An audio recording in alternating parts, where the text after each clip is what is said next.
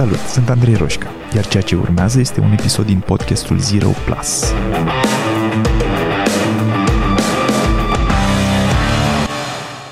Cred că la Irvin Yalom am citit pentru prima dată acum mai mulți ani despre un experiment pe care l-a făcut cu una dintre clientele lui de psihoterapie. Au, au luat notițe în, în același timp, după fiecare ședință, fiecare dintre ei scria câteva pagini despre ce și-a luat din ședința respectivă. Ea luăm din perspectiva de psihoterapeut și ea din perspectiva de clientă. Și evident că sunt diferențe foarte mari. Um, terapeutul și e valabil și pentru coach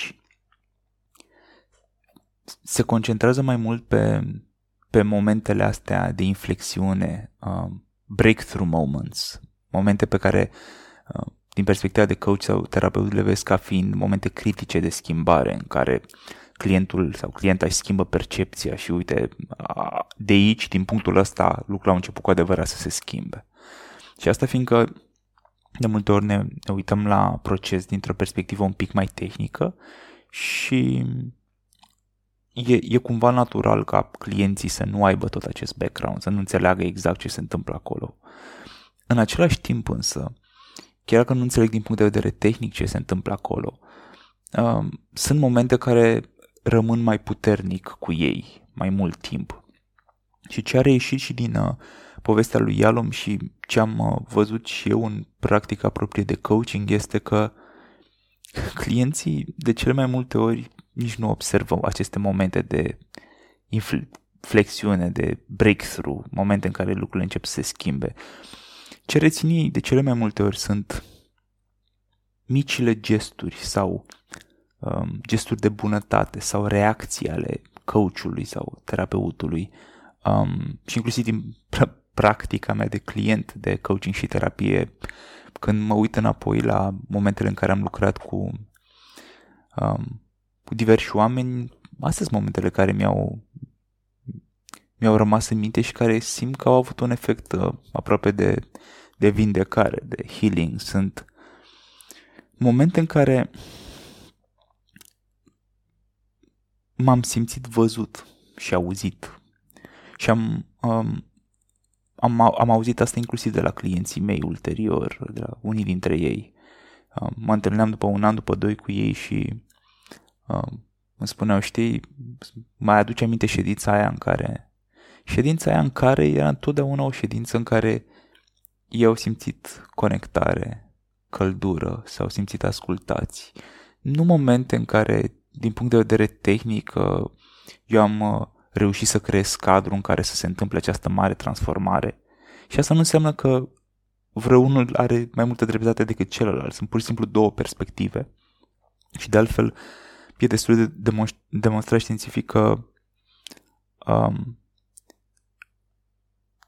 alianța terapeutică, cum se numește, relația dintre terapeut sau coach și client um, are un efect foarte puternic, chiar cel mai puternic, cea mai mare pondere în, în schimbarea um, care se petrece în, în viața clientului. Și mă gândeam la, la lucrurile astea zilele trecute și mi-am adus aminte de niște momente din, uh, școală din liceu, fiindcă școala, liceul, sistemul educațional în general ne formează sau ar trebui să ne formeze. Și mă gândeam, ok, eu, pe mine clar m-a influențat, n-aș zice că super mult, dar nici puțin, adică am fost influențat de sistemul educațional prin care am trecut.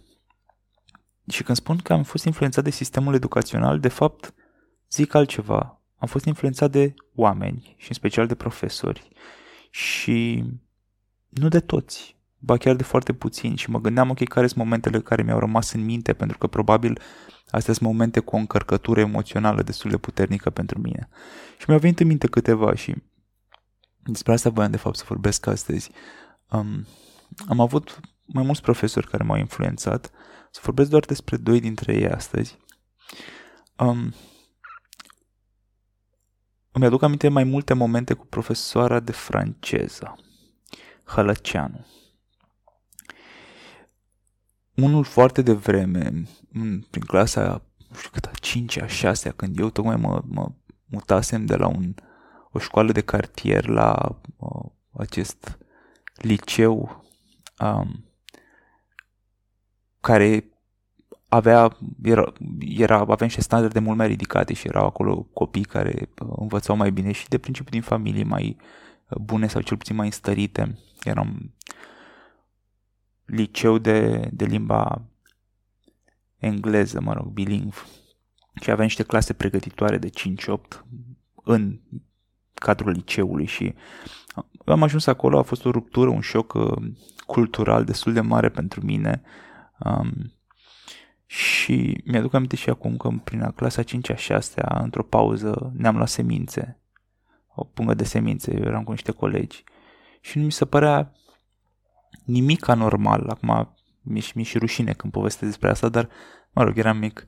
Nu mi se părea nimic anormal ca să mănânc semințele, să sparg semințele și să las cojile să cadă pe jos. Deci nu mi se părea, fiindcă la mine în cartier eu asta făceam. Uh, și nu, cred că nu doar în cartier, mă rog, nu în școală, nu, că eram prea mic, dar uh, cred că mâncam eu semințe prin holurile școlii până în clasa 5-a. Dar ideea este că am intrat în, în, în liceu și în clădirea liceului, da, și scuipam niște semințe sau le lăsam să cadă pe jos. Și ce eram nu, nu simțeam niciun fel de reflex de nimic, nici că n-ar trebui, pur și simplu nu pusesem problema că nu este normal. Um, Poate și fiindcă acasă nu mi se întâmpla să nu prea mâncam semințe acasă și uh, cumva percepeam asta ca fiind un alt mediu și nu, nu mă ajustasem. În fine, și m-a văzut într-o pauză, m-a văzut uh, pe mine, nu făceam doar eu asta, dar pe mine m-a văzut profesora de franceză și a venit la mine și pe un ton foarte, foarte calm și a, așa, așa era ea, vorbea și foarte calm și foarte ferm în același timp și avea o, o poziție de asta, o postură impecabilă. Și mi-a zis, bineînțeles, în franceză, fiindcă ea nu vorbea decât în franceză, deci de pe stradă, dacă te întâlneai cu ea, îți vorbea în franceză. Uh, mi-a explicat că are pretenții un pic mai mari de la mine, că nu se aruncă pe jos lucruri și de principiu nu se aruncă pe jos semințe în liceu sau pe, nici măcar pe stradă și că uh, poate că este momentul să devenim mai civilizați. Și evident că mi-a fost super rușine și am conștientizat că, bă, da, chiar nu-i normal, adică pur și simplu atunci mi-am pus pentru prima dată problema, n-am mai făcut asta niciodată, sunt, sunt convins că mare parte din uh, grija mea pentru a nu arunca lucruri pe stradă vine din acel moment. Adică, deși, mă rog, am mai avut și parte de educație și acasă, și înainte și după legat de chestia asta, dar cumva momentul ăla a fost foarte încărcat emoțional și poate că și fiindcă mai erau și alții de față, poate că și asta. Um, ideea e că mi-a crescut respectul pentru ea și mi-a crescut respectul pentru ea nu doar fiindcă mi-a atras atenția, ci fiindcă au știut să facă asta într-un mod special. Adică probabil că dacă ar fi venit și mi-ar fi spus nesimțitule, nu mai arunca semințe pe n-ai cei șapte ani de acasă sau ceva, probabil că nu s-ar fi schimbat foarte mult. Probabil că uh, dintr-o răzvrătire aș fi, pur și simplu, aș fi dat dismiss la acest uh, episod. Dar n-a făcut, a venit ca și cum ca și cum, băi, înțeleg că tu mai ai nevoie să fii civilizat un pic, hai să-ți, să-ți explicăm cum se face, dar nu dintr-o poziție superioară, ci dintr-o poziție de, băi, m-aș, m-aș aștepta să fii și tu la nivelul ăsta, adică nu știu ce se întâmplă cu tine. Cam așa am perceput-o. Apoi, niște ani mai târziu, uh, nu știu, doi ani, poate mai târziu, trei, um, eram în uh, clasă la limba franceză și aveam, la limba franceză să zicem că aveam note, nu știu, 7 de 8, ceva de genul ăsta. Um, era și ea destul de um, pushy și de exigentă. Dacă am pe acolo luam note și într-o zi m-am pregătit destul de bine, um, m-a ascultat și avea ob- obiceiul ăsta de a asculta, de, de fapt toată lumea, evident, după care spunea cu voce tare numele, prenumele și nota. Gen, Andrei Roșca 10. Și spunea asta tare în timp ce trecea nota în catalog. Și era, era cu public, da. Adică majoritatea profesorilor doar spuneau nota și poate aflai mai târziu sau scriau pe foaie sau ceva. Ea întotdeauna spunea cu voce tare. Și a spus asta, a mai stat câteva secunde ca și cum a, a, a ezitat un pic, după care a zis la fel cu voce tare și uh, de la catedră, îi iubesc pe oamenii care n-au tot timpul note foarte mari și apoi, într-o zi, fac ceva de genul ăsta. Și m-a lovit atât de tare, adică în franceză a zis-o clar, uh, dar uh, m-am, am simțit am simțit că cineva apreciază efortul. Um, și apreciază efortul mai mult poate decât rezultatul. Da? Ce a spus ea este, îi apreciez pe oamenii care nu fac asta de obicei, adică nu au tot timpul. Ok, ăia care au tot timpul 10, dar normal au 10. Dar tu n-ai 10 tot timpul. Și azi ai obținut un 10 și uh, l-ai obținut fiindcă ai muncit. Și asta a contribuit și la respectul pe care l-am avut și l-am față de ea. În același timp, m-a făcut să-mi doresc să fac asta mai des. Apoi după ce mă gândeam, uh, sunt, sunt mai multe momente uh, cu, cu Hălăceanu, dar uh, apoi mai târziu în, uh, am, am avut o grămadă de momente de recunoștință pentru că mi-am dat seama că am învățat franceza la un nivel la care nu simțeam că am învățat franceza. Adică în, încă mă simt capabil să citesc cărți în limba franceză și să înțeleg foarte bine. Vorbesc, să zic, average, dar de înțeles înțeleg bine și de citit pot să citesc. Și sunt convins că asta s-a întâmplat, nu că sunt convins, simt că s-a întâmplat așa pe nesimțite, da? pe...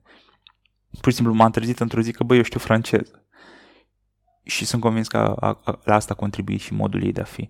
Un alt profesor care m-a influențat foarte mult uh, a, a fost uh, Iambor uh, de matematică.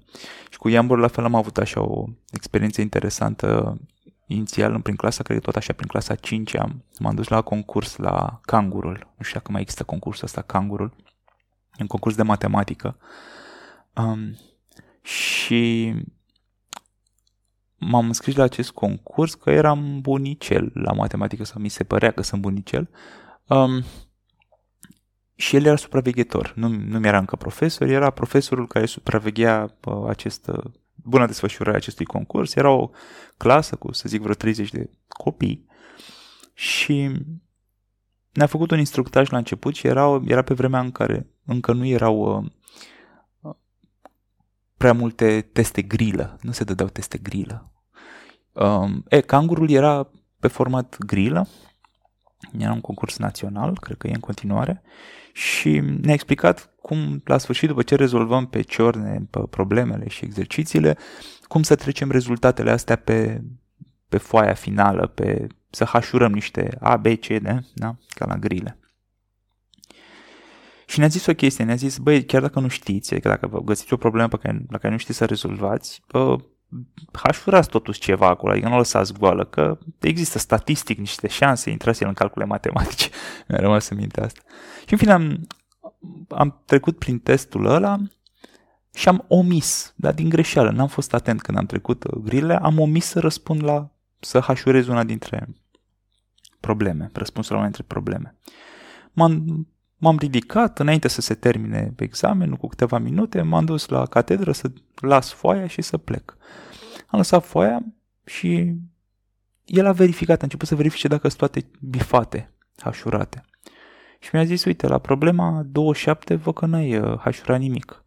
Și eu din, probabil din rușine, nu știu, nu-mi dau seama, în loc să-i zic că da, am fost eu neatent, am zis să uh, Uh, da, cred că n-am știut să răspund la asta.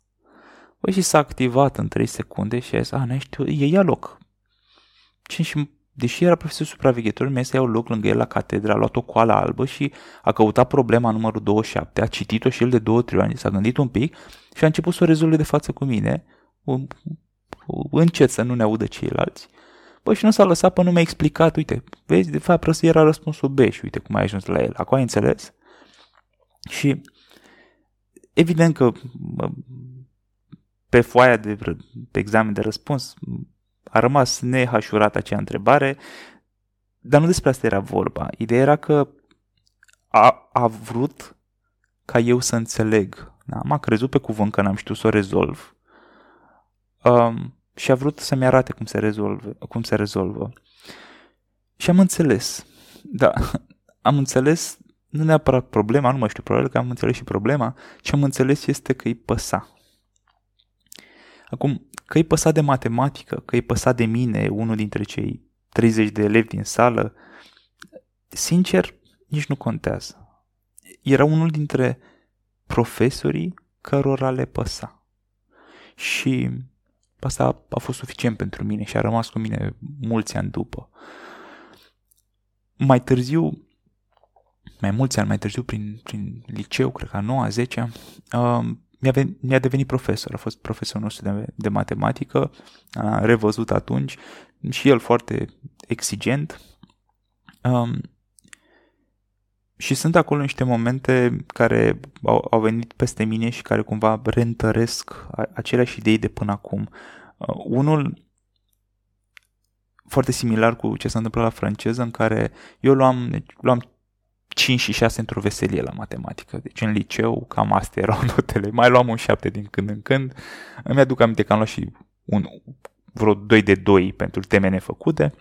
Ideea este că era o clasă bună, o clasă de real, um, mulți uh, elevi care învățau bine și care se pricepeau și la matematică și la fizică și eu eram cumva peste medie adică aveam capacitate pe, de a fi peste medie, așa mă simțeam eu că sunt peste medie la matematică, dar nu mă pregăteam cât aș fi putut. Și motiv pentru care notele mele erau astea. 6, 7, 5. Um, și deja ne știam de ceva timp, el știa cam care e nivelul la care făceam eu, nu știu, la lucrări de obicei, la teste, la, când ne mai asculta la tablă să rezolvăm ceva. Și într-o zi um, m-am pregătit. M-am pregătit mai mult decât de obicei, fiindcă bănuiam că o să ne asculte, urmam eu să fiu ascultat cândva în viitorul apropiat, m-am pregătit, m-am scos la tablă, mi-a dat o, o problemă sau două destul de complicate și am făcut perfect. Am făcut, adică fără niciun fel de împotmolire, fără să mă întrebe, să-mi spună, să mă ajute, să mă întrebe pe cineva din sală să mă ajute să ceva, am reușit și am rezolvat, am umplut vreo trei table de alea, una după alta și am reușit să fac perfect ceva greu. Adică la modul că eram, eram uimit și eu de mine. Apoi, în pauză, când mai vorbeam cu colegii mei, am zis că, bă, chiar te-ai descurcat super bine, nu ne așteptam. Și termin tot, el verifică, se uită se întoarce la catalog, era cumva cu spate la mine, eu încă eram la tablă cu creta în mână și zice, bravo, șapte. Și eram șocat, așa, na, nu prea aveam curaj să-i spun nimic pe față, m-am, m-am uitat așa la el întrebător și am bâșbâit ceva gen, dar am rezolvat-o, sau am rezolvat-o, știi? Așa, jumate întrebător, jumate ca un statement și el zice, normal că ai rezolvat-o, dar știi foarte bine că poți mai repede de atât dacă muncești mai mult. Băi, și l-am, l-am urât. Deci, în momentul ăla l-am urât. Um, și apoi am muncit mai mult.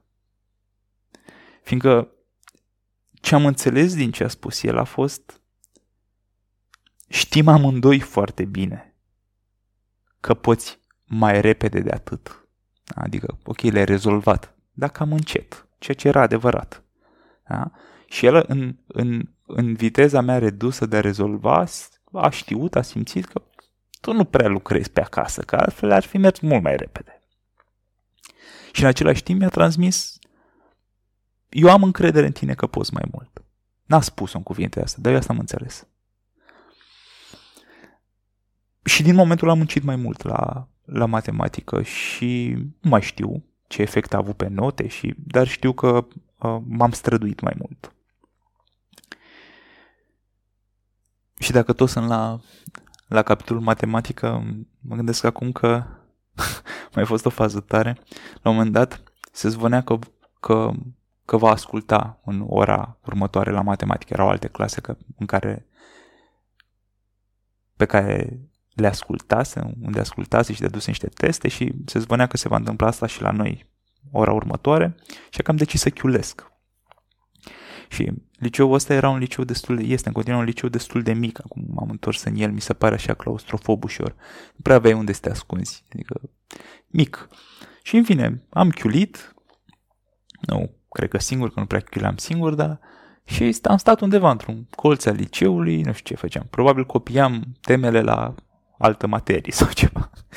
Și era un moment în care el mergea, Iambor mergea către clasă, că trebuia să înceapă ora, dar tocmai se termina pauza, și a trecut așa pe undeva prin raza mea vizuală și am avut pentru 3 secunde senzația că, păi, dacă m-a văzut. Dar eram ok, nu sunt în clasă, deci oricum nu mai am ce să fac, hai să ne prefacem că nu ne-a văzut. Nu m-am dus la oră, a ascultat. Ora următoare m-am dus, ora următoare de matematică și în timp ce striga catalogul și să mă uita el pe acolo, fără să ridice ochii din catalog, zice Roșca, tu unde ai fost data trecută?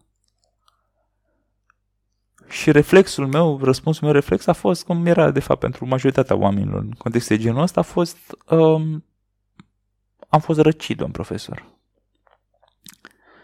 Și ăsta zice, ai fost răcit, a? Și ea n-a mai zis nimic, s-a întăcut. Și zice, ai fost răcit acolo lângă deuri, lângă săli, erau niște săli care se numeau de, lângă deuri, pe calorifer, acolo ai fost răcit? Și, și realizez că probabil că m-a văzut. Și tac, că, na, ce să mai zic. El a continuat să-și vadă de treabă acolo și, și am acest impuls, după poate 5-10 secunde de tăcere, să zic, era o liniște în sală, în clasă, și zic, poate un pic mai tare decât mi-am dorit, am chiulit, domn profesor, credeam că mă ascultați. Și s-a făcut parcă și mai t- liniște în clasă, erau toți înghețaseră și ăsta se ridică capul din, cat- din uh, catalog, se uită la mine și zice Păi da, parcă eu nu știu de ce lipsiți. Și și atât. și am mers mai departe, la modul că evident că mi-era frică că o să mă asculte, tocmai fiindcă tocmai el mințise inițial, da? Um, doar că n-a făcut-o a tăcut și a mers mai departe și am simțit cumva în, în gestul ăsta că a apreciat că am avut curajul să-i spun adevărul, chiar dacă în ultima instanță, când oricum cam știam adevărul cu toții. Um, dar m-am expus. Adică știa și el că e, e riscant, că probabil că eu simt, da, că e riscant pentru mine să o spun așa pe față. Mai bine tac și stau acolo liniștit. Da? Um, e, e un moment care a stat cu mine pentru că am conștientizat atunci și probabil n-a fost singurul moment, dar a fost unul dintre ele, că uneori are sens să spui adevărul și să te realiniezi cu tine și cu ceilalți, da? adică și să le arăți celorlalți că, ești, că poți fi sincer, că poți fi sincer chiar dacă e riscant. Și că există oameni care apreciază asta. Ok, nu m-a, aplau- nu m-a aplaudat, nu m-a bătut pe spate, dar știam că poate să mă pedepsească și ales să nu mai facă. Și asta conta pentru mine.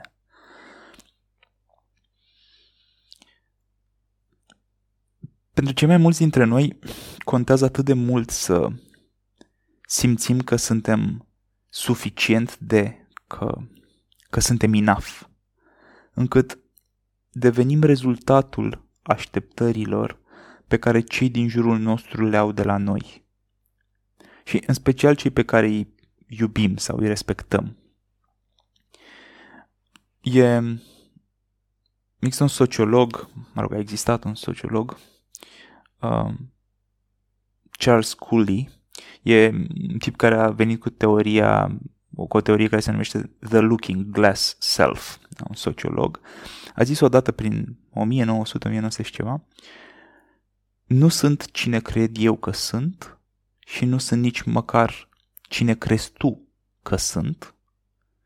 Sunt cine cred eu că crezi tu despre mine că sunt. Și ușor, ușor, în timp, ca o consecință a acestui lucru, devin interpretarea pe care eu o dau lucrurilor care rezultă din interacțiunea noastră. Tu devii interpretarea pe care o dai lucrurilor care rezultă din interacțiunea voastră.